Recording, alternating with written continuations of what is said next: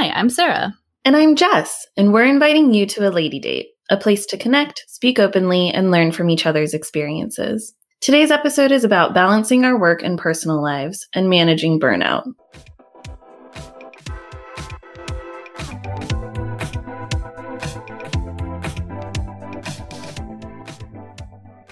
Today we have a special guest with us, Kim Dickerson. But before we get to know her a little bit more, we're going to have our icebreaker. And so, our icebreaker question for today is What do you do to relax and blow off steam? Uh, Kim, would you like to go first? Sure. So, in going with the blow off steam theme, um, I recently purchased a facial steamer. And it is, if you guys haven't seen one, it's a 20 minute steamer and you just sit in front of it and it seriously melts your stress away. I swear. What? I love the thing. um, I think it's in COVID times, a lot of people are taking to doing the at home facial type things and it was super affordable and I love that thing. And I usually try to do it once a week and just take 20 minutes to myself and open up my pores and do my whole facial routine and it's awesome. Oh my gosh. Oh, what? That's brilliant. I didn't know that.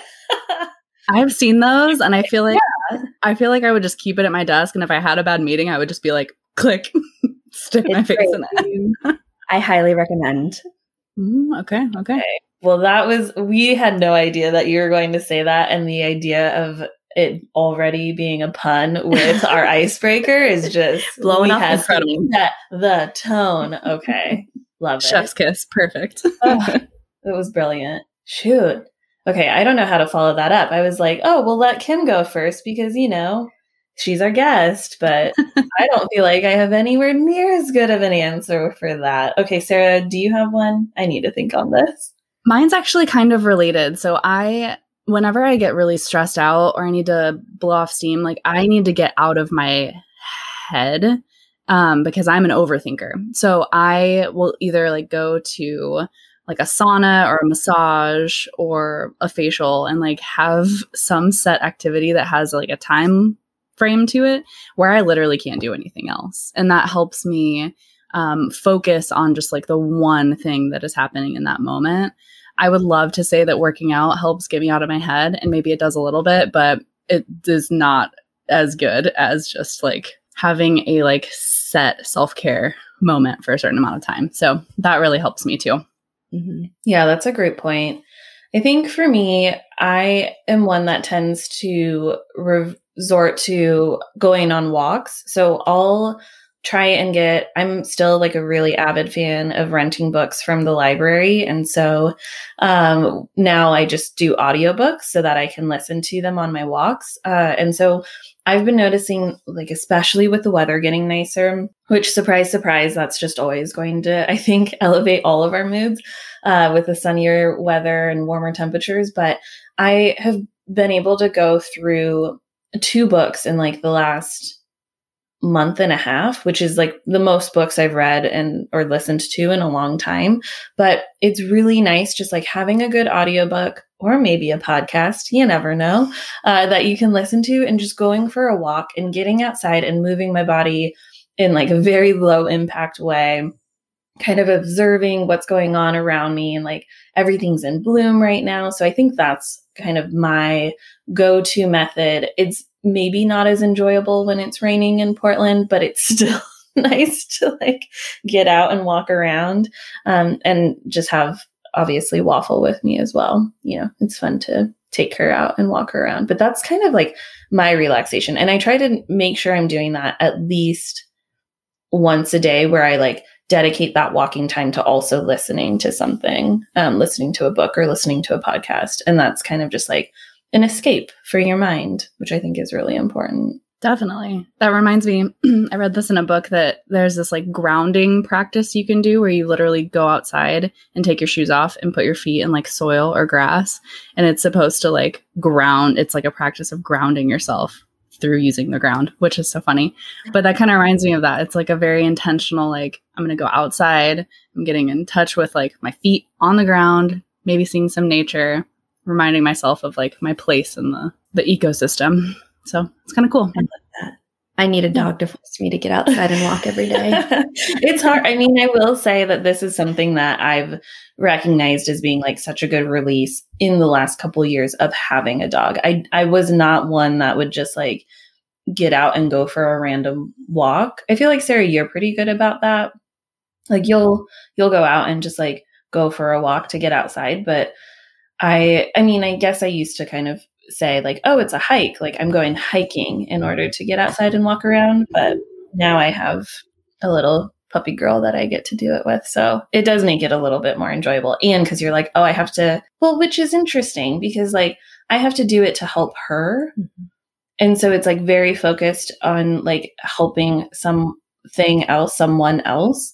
But like that, that wouldn't come as naturally to me if it were just for myself, like how that prioritization shifts a little bit because I'm prioritizing it because it's like, oh, I know she's dependent on it. When in the reality of it is like, I'm also very dependent. You're benefiting from it. from yeah. it. Interesting. Yeah. Something to think about. Take yourself on a walk. You deserve it. you don't have a dog. oh man, this is these icebreakers always end up being so enlightening. totally. but I do want to try a steam facial. You can borrow it anytime. I might have to take you up on that. Which I guess is a good time to segue into saying, Kim, thanks for being here. For those of you who don't know, this is my sister, my oldest sister, Kim. Um, she is, you know, one of my role models slash pseudo mom slash craft influencer slash handwriting expert that I have the handwriting I do because of modeling it after Kim. oh, oh wow. I didn't know that. oh, well, thank you for having me. Yeah. Do you want to tell us a little bit about yourself and uh, why you're on this particular episode specifically? Sure, sure. Well, yes, it is true. I am Jesse's older sister, oldest sister. and I am a mom of three. I have a nine year old, a six year old, and a recently turned four year old. I'm a full time working mom. And um, I think Jess and Sarah asked me to be on this podcast because they know I am no stranger to burnout. I think, is all full time working moms can attest. Um, I work for an events agency. I've been working there for about six years now. I've been working in corporate events for, gosh, the last almost dating myself 20 years. but um, so a pretty high a high demand job. I think it's uh, an event planner is categorized as one of the top, at least in the top 10, maybe top five most stressful jobs um, out there. There's been a studies. yeah. um, just because of the unknown factor, I think, for the most part. But that's um, kind of a little bit of background on me. I don't know. Anything else you want to know? I mean, I think you nailed it. I I think that there's an element of like these high demand jobs, especially with event planning, like that doesn't mean you get to just do local events. Like you're doing events that require you to travel. So that's another additional strain on just like your own well being and also balancing that with um, having a family that's, you know, relying on you. And, you know, fortunately, I think, you know, from the outside looking in, you have a really good support system of like in your family, you have a partner who is able to stay home with the kids when um, you have to be out of town. But then, you know, obviously we have like mom and dad. We have me sometimes. I will be honest. I'm probably the auntie that's kind of just like, hey, you guys want to play with a dog um like randomly but you know we also have our other sister and then we have your partners your in-laws um that can make themselves available as well. But it's like just a testament to how much it takes a village, I'm sure. Absolutely. It's true. It it it really does. And I always like to tell people I don't think I've ever been on my own with all three kids for more than maybe a night or two, maybe if that. And I am done at that point. So the fact that I sometimes travel and for a week up to 10 days I I honestly don't know how my husband does it sometimes. Yeah. but you know, I'm I'm lucky um, that I do have him and the family support system that I do, um, which is part of the reason why we moved back to Oregon. Totally. to have that support system in place because I think that's absolutely imperative. You know, when you are a full time working mom and have kids that need things and a job that needs things, it's yeah, super It's important. Yeah. Well, and I think that, like, you know, one of the reasons why we were talking about this idea in general and that we wanted to talk to somebody who was a full time working individual as well as a parent was because we had this conversation two episodes ago where we were talking about this idea of being busy and how we're constantly feeling like we're busy in all of these elements and aspects of our lives and that that's really hard to balance. And like how do we show up for each other in a work setting to help others better manage their time? Not so much taking it on for them but just like having these open conversations about hey i i know we have this project that we're working on. Here's like really clear deadlines. Let's talk about if this is realistic. Let's have these conversations. Let's bring it a lot more to the forefront. I think we're being more mindful of that given the last year that we've all had and and trying to manage how much busyness we're feeling. And i think right up there too is this conversation around burning out and being a full-time working parent that now is working from home full time.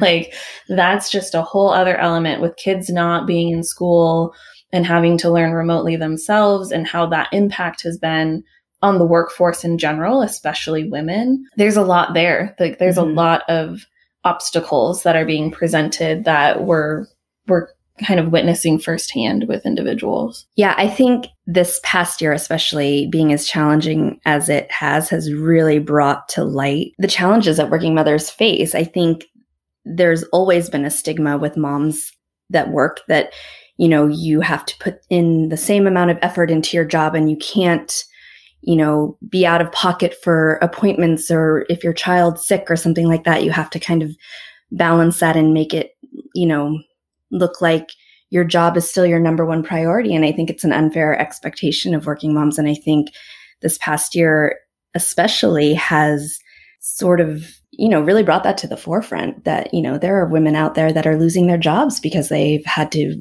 care for their children who have been out of school or who have been sick with COVID or, or things like that. And it's, I think it's, you know, it's important to talk about it. And I think one of the things that really changed for me once I became a mom is that my priorities really shifted. I was used to, and not that, don't get me wrong, not that I don't care about my job and the work that I do, because obviously that's going to be, uh, you know, that's always been a priority for me. I always feel like I've been a hard worker and I am very proud of the work that I do. And, but you know, once you have kids, your, your thinking shifts. You, you can't be a hundred percent committed to a job. You have to find that balance. And, you know, one of the things that, um, especially after I had my third son, I told my company, I said, Hey, listen, my job was probably in the 35 to 40% travel range. Wow. And I told them for the first year, I'm not going to travel. And they worked with me on that and they put me on programs where I wouldn't have to travel or they found someone else, someone else to go in my place. And, and that was huge for me because that was something I didn't do with my, my previous two children.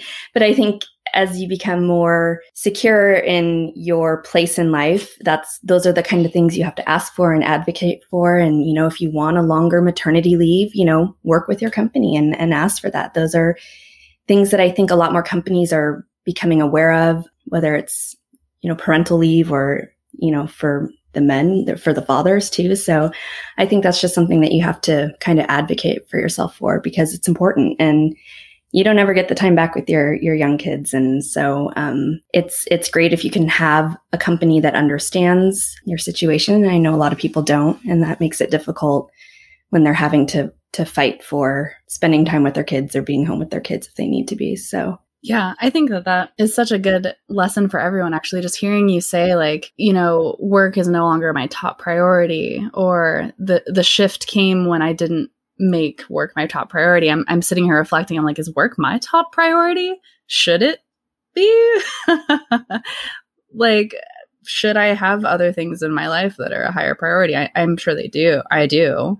But that's such an interesting conscious shift of like, okay, what are the things that I that are most important to me and how much of my effort and energy and stress is coming from work so i think that's actually a really interesting lesson of, of advocating for yourself in general um, even when you don't have kids um, but especially when you do and you're building out that family but i think that's such an interesting note um, you made me self-reflect already kim yeah i mean i yeah you're right sarah i don't think it it only applies to when you have kids i think it's it's something that we all get trapped into, right? Is just focusing so much on the work and, and doing a good job. And you can still do that, but just consciously know that, you know, listen, I have to log off at five o'clock to, you know, get dinner and spend time with my family. And that's kind of the expectation I said. I have to log off. I can, you know, potentially get back on at eight o'clock mm-hmm. once the kids go to bed if I need to finish some stuff up. But setting those expectations, I think is, is super important when you have a demanding job or, you know, other demands in your life, obviously, is just sort of prioritizing the things that you need to. Yeah. This has been a really big topic of conversation at my workplace recently, and I'm grateful for it because as an individual who doesn't have kids or isn't a caregiver at all, truly, like I don't have parents that I'm taking care of, or I don't have nephews and nieces that I need to shift my schedule to kind of like help out other family. Like there's so many different ways that you can be a caregiver for others that shifts that priority of like work has to be on, you know, that list of priorities, but it's probably not the top because you're giving yourself to other individuals. And we've been talking about how we can advocate and the advice that individuals that have kids or are caregivers are now giving to those of us who might be thinking about having kids sometime soon or are joining the company but have you know family plans in the works and things like that and how that information sharing is just really beneficial and how it is conversa- a conversation that we want to have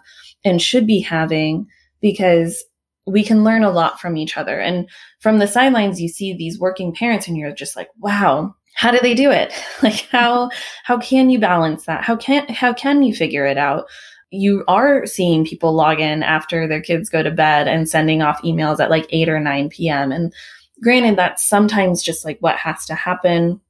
And it kind of goes back to supporting working asynchronously and, and recognizing that people might be able to get to something just like on a slightly different timeline, but they're still going to get it to it and to trust in that ability. But it is a conversation where we're seeing individuals having to truly advocate for themselves. I don't know if we always have a whole lot in place from an employer standpoint that's existing as like an infrastructure to help support that. It's coming from individuals having to advocate for themselves in order to get things in motion, mm-hmm. which is challenging because I'm sure you have had to ask for a lot of things that now maybe when HR, or whoever it is, interacts with somebody else that just had a kid, they're like, oh, you know what? Kim had asked for this. Maybe we should make this as part of our policy. I'm wondering if like that's another element of like if you're being a trailblazer in some senses for like your company even to help them see that benefit of just having it already in place to support working parents or like working caregivers. I don't know. It was just like a very interesting tangent that my mind went on. And so I'm just thinking about like how much of that burden in a sense is on you to have to like ask for and to create those boundaries and like what are ways that companies can help support without having to make you ask for everything. Mm-hmm. I don't know. I don't know if that actually ever happens or if it is just always on us, maybe. Well, I think it's important for, I mean, if we're talking specifically about working parents, I think it's important for working moms to talk to each other. I mean, I know for my company specifically, they have a mother's room now because of me.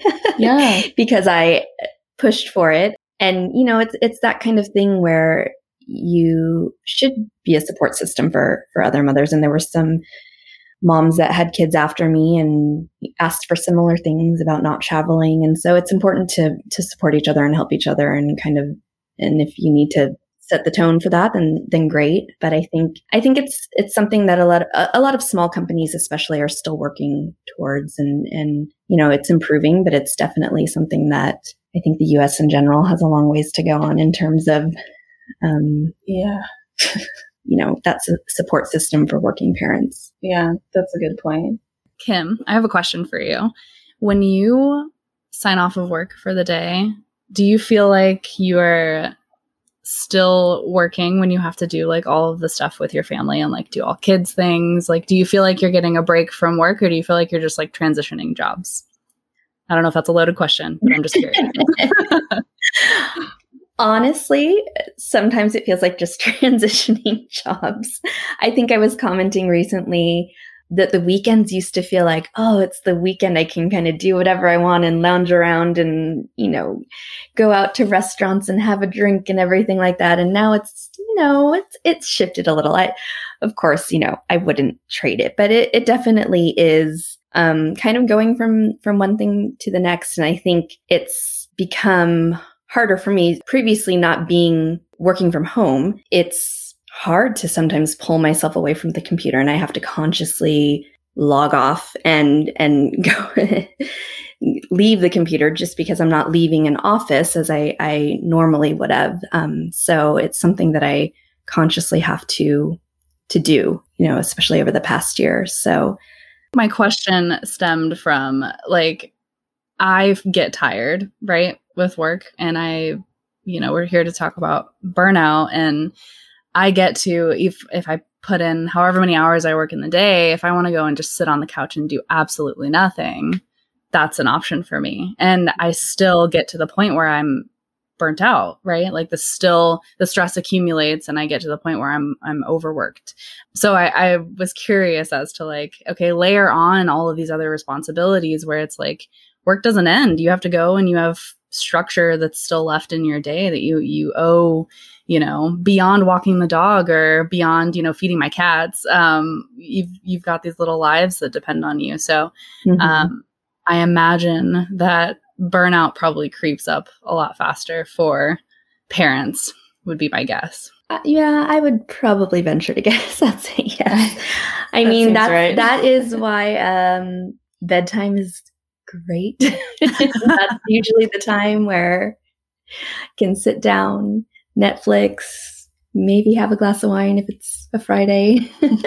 also, it's it's been nice as my kids have gotten a little bit older and more independent. They have, you know, the younger they are, obviously, the more they need you, um, your attention. But yeah, it it's kind of a never ending obligation.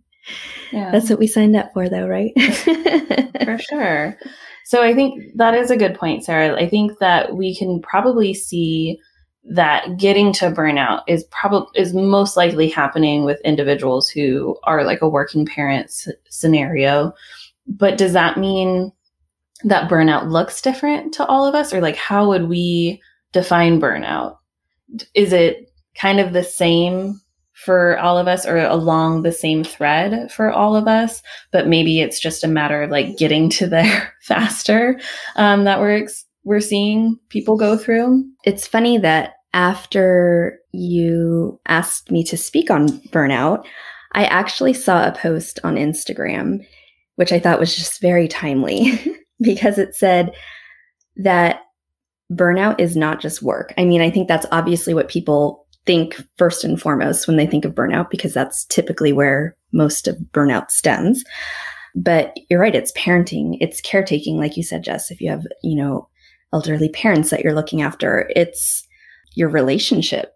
It's burnout from your phone, which I think we yeah. can we all can identify with. There's there's just so many things that that you can get burnt out on and it's a state of emotional, mental and often physical exhaustion from prolonged or repeated stress, which I thought was interesting. So it's it's not just related to to work or parenting necessarily.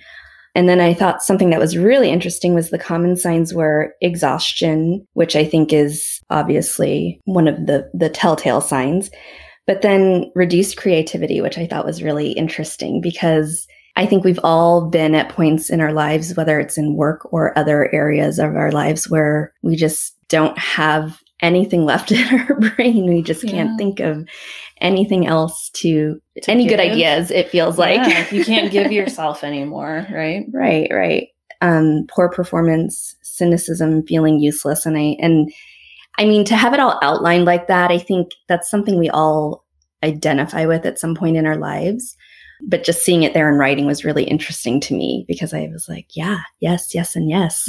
I think that's you know, to to a certain degree, we're all experiencing burnout, and sometimes it's more extreme than others. But you know, especially over this past year, it's been a a challenging year. I know we keep going back to that, but I think it's just brought a lot of that to the forefront. Yeah, I think that's a really good point because I'm now like reflecting back on that last year and being like, shoot, was I just in a constant state of burnout, like of varying degrees, where it was like burnout on the political landscape and like consuming news, burnout Mhm. on work, burnout on just like, like you said, technology burnout, just like being constantly connected to your phone or constantly connected um, to some format of technology and social media and things like that. And then there's so much more. I think that's a really good point because when we were originally talking about this idea for a podcast episode, it was very much from the lens of like getting burnt out on what's going on with work.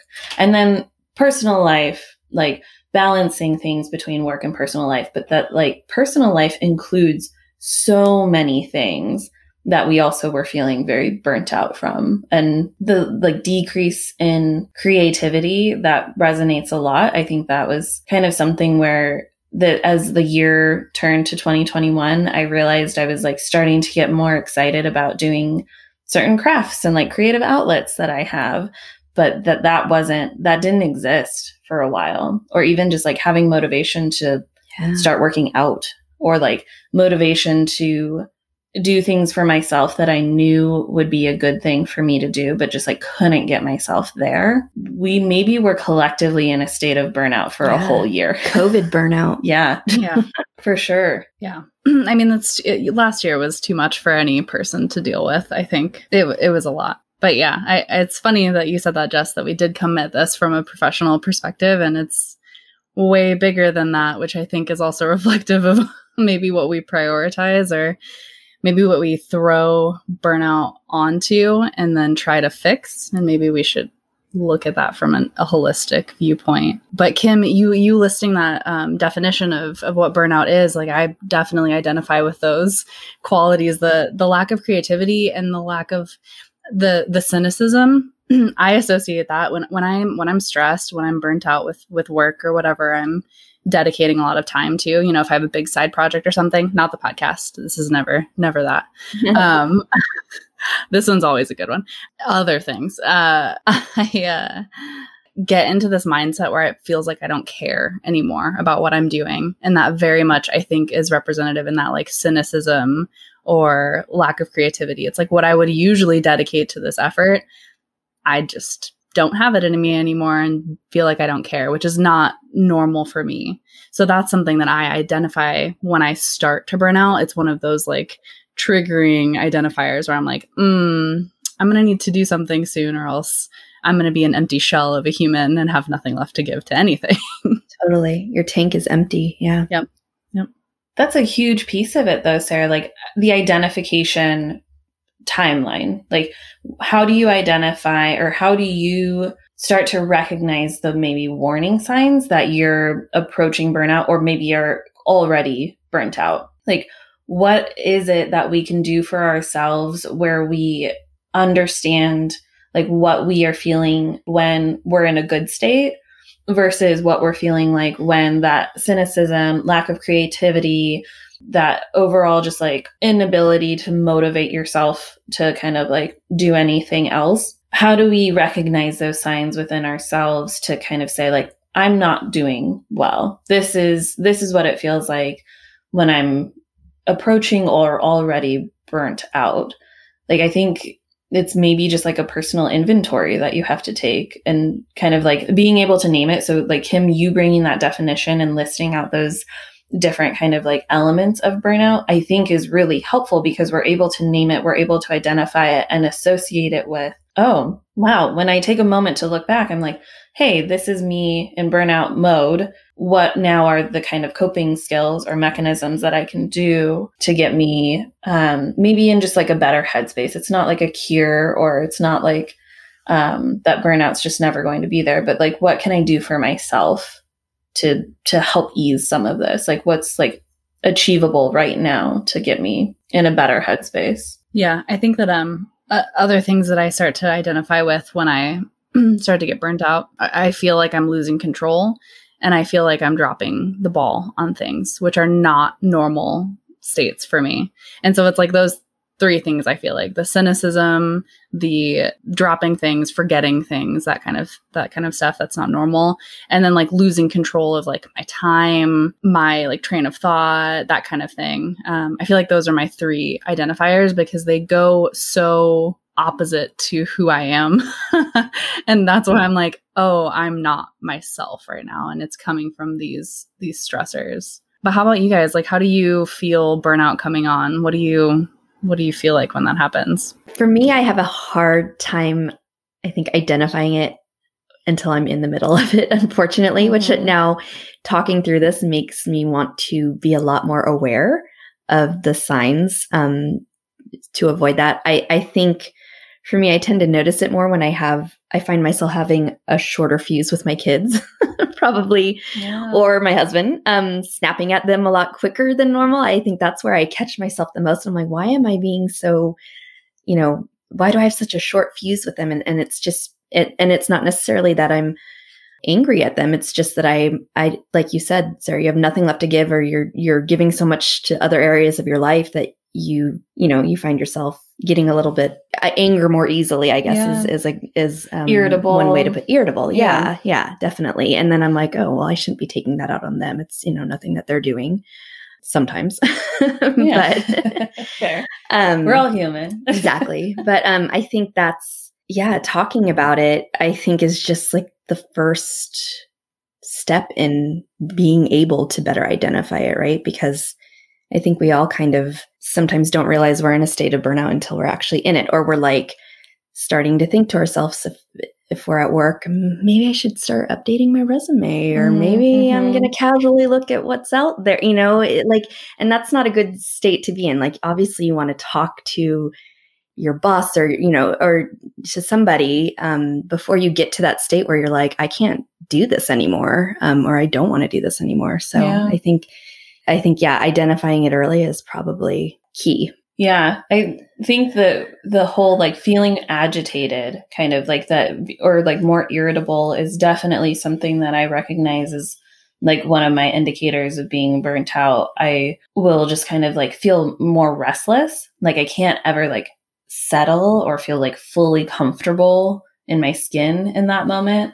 Um, those are kind of just like, and that's also most likely like my anxiety of just like being an anxious person. But, you know, I think those are kind of like indicators for me of, of when I'm feeling burnt out. I just, I don't feel great about what I'm doing at work. I don't feel like I'm doing enough at home. I'm just kind of like always feeling that sense of like needing to catch up mm-hmm. and that I'm like not able to get to that, um, mile marker or that like ultimate goal post kind of mentality or like that's the mental image that I have of I'm just like, oh, I'm, I keep falling short.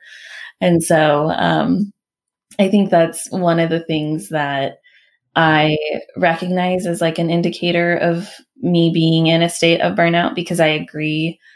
Um, most often, I think when we're aware of it, it's because we're already feeling burnt out. I don't know if there's a great way to like identifying it ahead of time. Yeah, I mean, I think talking about it is helpful and you kind of nailed it, Kim. Like there's an element of just like advocacy that it comes back to. Like if you're feeling underappreciated at work or that like things aren't going well at work and you've maybe not talked to anyone at work of like creating more of a balance for yourself, making sure that like people understand when you sign off at five, like it's because you have these other priorities that you're attending to creating boundaries. I feel like we always talk about like one of the old like resolution pieces we always come to when we were talking on this podcast is like creating boundaries and maybe we need to like do a deeper dive in that in another episode of like what does it mean to have boundaries and how do you help yourself create them but like there is this piece of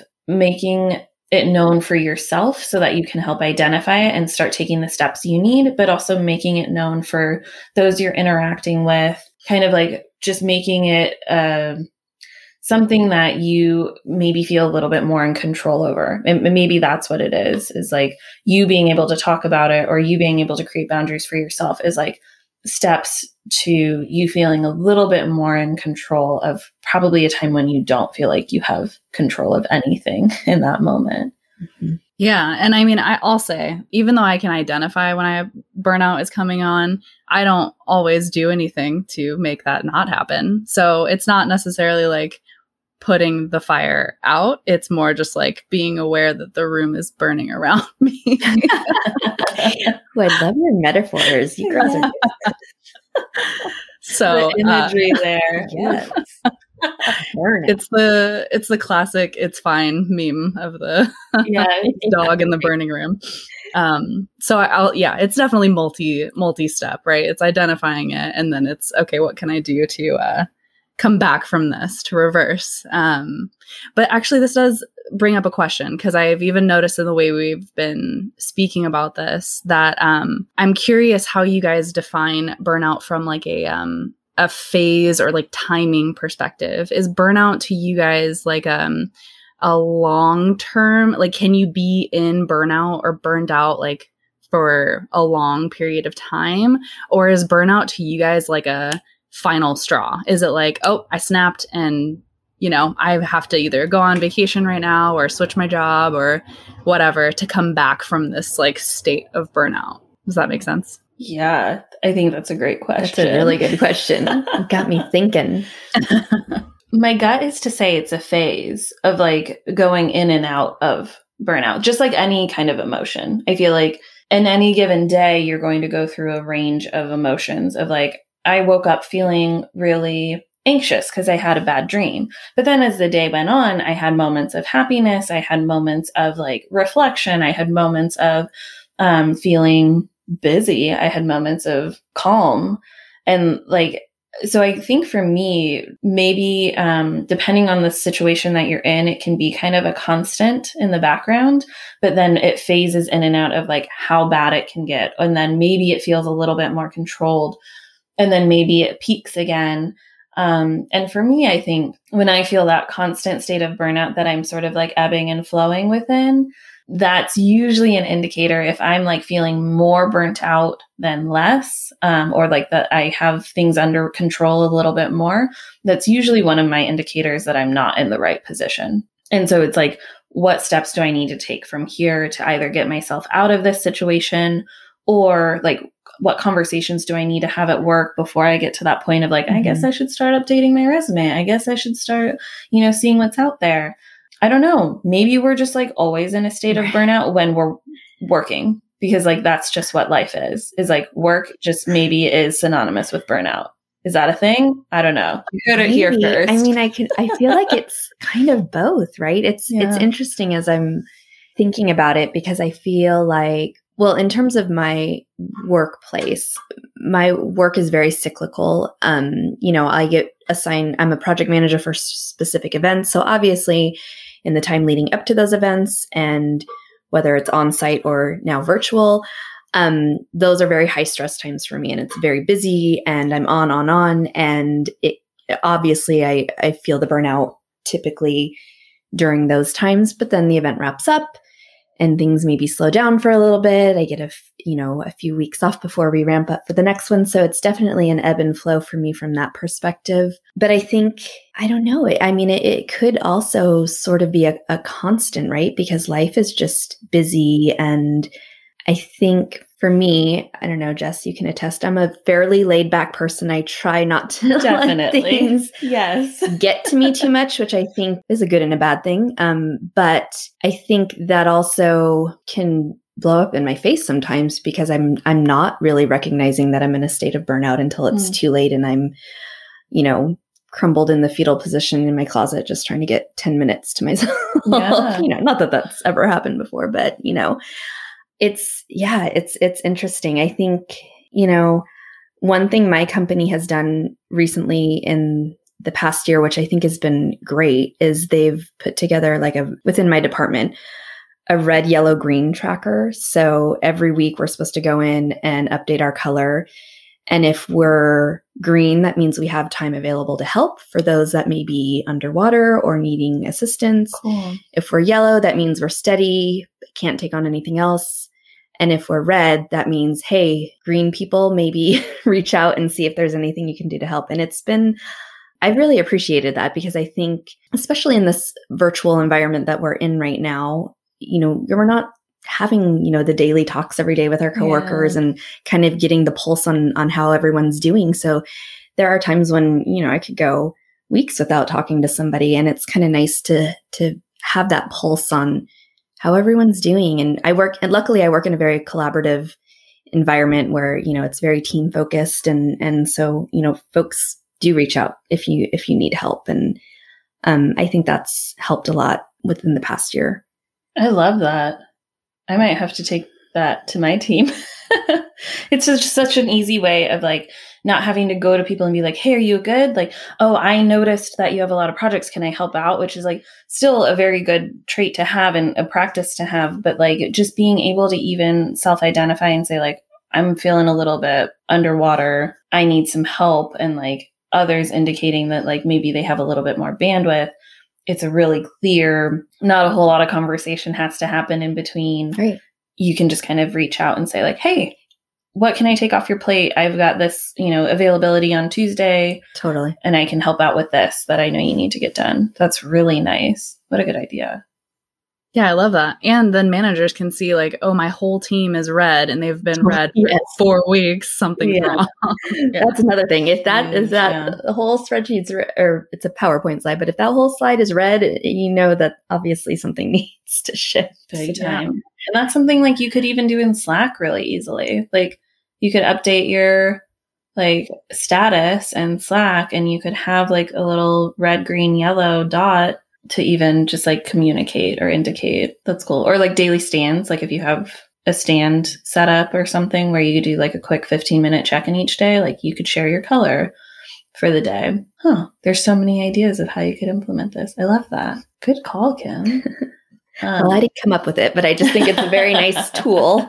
yeah, no, it is. I think it definitely is. But Sarah, I'm curious to hear what you have to say, like for, based on your question of like, is this just a phase type of feeling, or is it like a constant state that we're going in and out of, or do you get to like be done with burnout at any point? Like, is that something we can strive for? I will say that as I've grown older, I feel like the stress just continues to pile on and, and burnout becomes a closer and closer um, reality. And I don't think that that ever goes away. So, um, for any of our young listeners, it only gets better. Um, it's all great, but um, you really have to be cognizant of managing your your life and your stress. But I think it's interesting because in my when I communicate about burnout, um, and when we've been talking about burnout, I do see it as like a, a snapping point. Like, oh, I'm approaching burnout. Which now that I'm like thinking about it and talking to you two about it, I, I almost think that that's like a, a mental trap I've set up for myself, as if like I can never reach this elusive point of burnout, and I'll just com- continue stressing myself out until I've earned this like you know final breaking point. Which like who who wants that, and what does that even look like? But I think that it probably truly is more of a a state like a more consistent state. I don't think it's it's all the time, but I, I think it is when you know, I imagine if we're going to keep talking in metaphors, um, I imagine like life, life is kind of like a, someone told me this a few years ago and I've, I've always kind of clung to it. Life is kind of like a bathtub and you have this, like, you're in the bathtub and you, you have this like ideal level of water that you should have in your bathtub to be in like a good, good state. And every little bit of like stress or responsibility you have in your life adds water to your bathtub. And that's not just work. It's everything in your life. And if you have too many stressors, your bathtub is overflowing and there's no way to to stop that from happening unless you remove stressors from your life. And I think that I picture burnout as that point where it's overflowing. but in the way that I communicate it and maybe even the way that I consider it for myself, I don't actually know what that overflowing would look like for me. Like, is it, you know, hiding in my closet in the fetal position? Kim, like, I don't, because that hasn't happened yet, but is it in my future if I don't do, if I don't scoop some water out of my bathtub? Right. So, yeah. So I'm kind of reconsidering how I, how I think about it because I think that like I said, I, I don't think that definition is quite working for me, and I need to be more aware of how a more constant state of burnout is affecting me and maybe figuring out a more long term solution instead of just the little things that maybe help me relax but aren't necessarily preventing future states of burnout. And I don't totally know what that looks like. Yeah, instead of like a band aid approach, but like getting to the root cause of it type of thing. Yeah. Yeah, because even the things we talked about in our icebreaker, right? Like those make us feel better. They're moments for ourselves.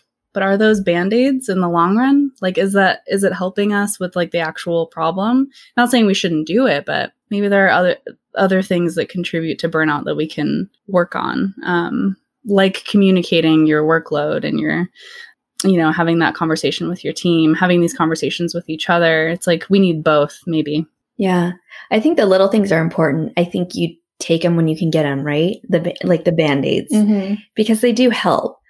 Um, but you're right, it is probably a bigger which if you know the answer, I mean it's like what you move away to a deserted island right. and all your cares are gone, right? Just but, take vacation forever and ever. Um but yeah, I think I think acknowledging it probably is the first step.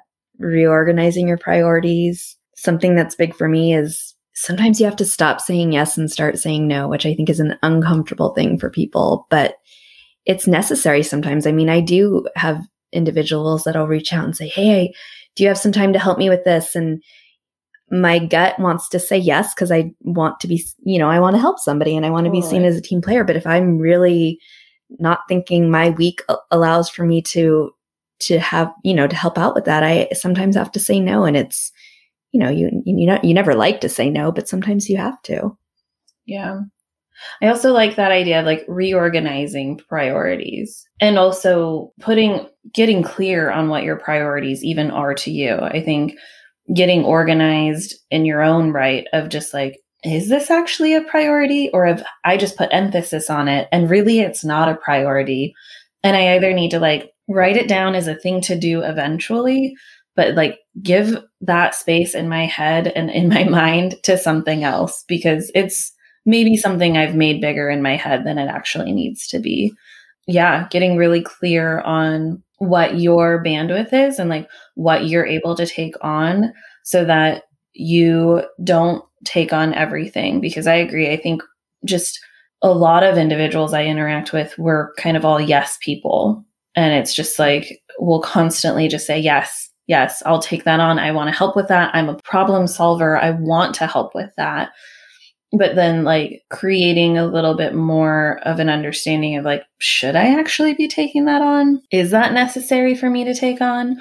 Or do these individuals that are asking for my help, is there somebody else that's maybe a better fit, fit that's going to benefit from having an opportunity to help out with that? And it doesn't always have to be me. I think we've all experienced being managers as well. So there's an element of like really wanting to take on a lot for a direct report. But are you then taking away opportunities for them right. to learn and delegation grow? is sometimes key. so and I know hard. it's hard when you're a type A perfectionist personality and you want to do it yourself. So you know how it's done. but delegation is sometimes key and yeah. necessary. yeah. And when you can't delegate, use the red, yellow, green method. Um, because that might be a way to ease into it of just being like, oh gosh, asking for help. Holy cow, yes. asking for help. That's hard too. For sure. Yeah. Yeah. I think I agree. I agree with both of you. I think um the band-aids as we're calling them, I think those moments help give you enough clarity and autonomy to tackle the bigger things. So I, I agree. I think we need those moments of for me it's always alone time. I'm like i need to be alone with my thoughts. No i'm no one's pulling on me for the time being. I need to like purely think or go for a walk or yeah. whatever. And then i can problem solve. So yeah i agree. We need both of those things. Yeah for me i i want to personally be better about unplugging and getting off the grid, you know, getting off my device, being more present. I think another thing I'd like to work on is taking more vacations. I think it's mm-hmm. it's it's hard for me with a family to carve out that time or even if it means, you know, planning something for just me and the husband to get away. I think I get so wrapped up in my schedule and I don't commit to the time off. And then by the time I'm in it, I don't have any time to take off. Like it's something for me that I have to plan in advance and, you know, make sure that all of my work is covered from that perspective. And it, it's, it can be a lot of planning sometimes. So I just, instead of doing it, I just keep working and then, and then that's how you get burnt out, right? It's, yeah. you really have to like carve out the time, I think, to get away and really get away, like really log off and, and have that reset. And sometimes even planning a trip can feel like another stressor. Work, right? right. like I know. Thing. So that, but that's a good point. Yeah. Taking time off, utilizing your PTO, getting back into that element of just like, you don't have to work five days a week all the time you can take a day off here and there or mm-hmm. take a mm-hmm. vacation for a longer extended period and that that's important. Yeah, I think that's a great point. I think we've brought up a lot of really valid points. I think we've brought up a lot of good maybe tactics or methods of identifying burnout for ourselves and maybe some ways that we can help ourselves cope or move through these feelings. I think one of the big key takeaways that I have is that there's an element of just like information sharing. I think a lot of our conversations that we've ended up having on this podcast have always kind of come back to like a culture of sharing, whether that be information about like how you're feeling, whether that be about, um, you know, being a working parent and sharing about the things that you did to advocate for yourself. Like that is incredibly powerful for other individuals when they're just not quite sure how to approach something or if they even have permission to have a conversation like that. And, you know, I think for you, Kim, being an older sister and being the oldest sister of, you know, us three, you've often had to be that trailblazer or often had to be that person that's had to go through things first. Sarah, you're the oldest sibling as well. Like, I think you probably have had a lot of those situations similarly that have come up where you're the first to explore, you're the first to kind of attempt, and then you're able to sort of distill that knowledge and information for your younger siblings, which as a youngest sibling, I will say we are very grateful to you older siblings for paving the way in more ways than one. But that, like, really, it comes down to we need to make sure we're talking about this with each other. We need to make sure that we're recognizing that we're in a shared experience and that everyone, in some way, for whatever reasons, is experiencing burnout at work, most likely, and in their personal lives, and finding ways to show up not only for ourselves, but for each other when we have something in our cup to be able to give to someone else is really important. And that comes with this open communication and this open dialogue around it. Yeah, I think that's my biggest takeaway is I think now that we've talked about it, I will be a lot more aware of when it's happening. And I think for me, the biggest thing is going to be knowing when I need to, you know, raise that white flag and surrender and ask for help, whether it be at work or with my family or with my spouse, even, you know, saying, Hey, listen, I need a break or I need this or I need this sort of help. I think it's, I think that'll be my biggest takeaway because, right, there's no cure all for burnout, unfortunately. But I think recognizing it and knowing when to ask for help are probably two of the biggest things you can can do and not feeling guilty right for right. asking for help yeah i think my my takeaways are our recipe card so like first of all identify like know what your burnout signs are so figure out what those are Step two, like it sounds like we all have these little things that help us relax to give us perspective on our lives. Keep doing those. And then step three, try to figure out everything that you guys just said, the the things that help in the long term. So I think that the that's the cure. I think we did it. I think we did it. That's the cure to burnout. we put the fire out. I feel great. I don't know. yeah. No, and I think that's one of the things too, Sarah, that you and I constantly are recognizing, like as we work through this outline that we've laid out at the very beginning, but then once we actually start talking about it, we have these like moments of revelation and moments of clarity where we're just like, oh, yeah, okay. It's maybe not as big as it feels in the moment. And I think that truly does come from just having your people, having those individuals that you can talk to, and having more than one individual that you can talk to. So, you know, if you need someone to talk to, just reach out to us Lady Date Pod on Instagram. Uh, we're happy to talk to you. But there's just this culture of connection, which is truly like what we come back to every time of like why we even do this podcast. Feeling connected to others, recognizing that like you're not fully in this feeling alone and that you can turn to others to ask for some help in whatever that means, whether that means Kim, you taking a vacation and having your family hello. Um us step in to help with like giving you and your husband a, a day or night away like that that's okay and that you know sometimes there's an element on just being okay with like setting out that like this is what i need this is not what i need. I can't take that on right now um, that that's really important too. Mm. yeah and i think i found that we're doing a good job right? Like in our conversation today we're doing things to help ourselves and to set boundaries and to communicate. So in establishing these connections and having these conversations i think we often find out that like we're doing okay. We're, we're, we're doing the right things. We just uh, got to identify it and talk about it. So, yeah. I love that. I think that is a big reminder that you actually are doing a lot more for yourself than you maybe think. Well, I think you two ladies are amazing. And thank you so much for having me. This has been so good for my soul. And I just love having these conversations with you two intelligent young ladies. Oh, we're going to start crying. It's been amazing. Thank you.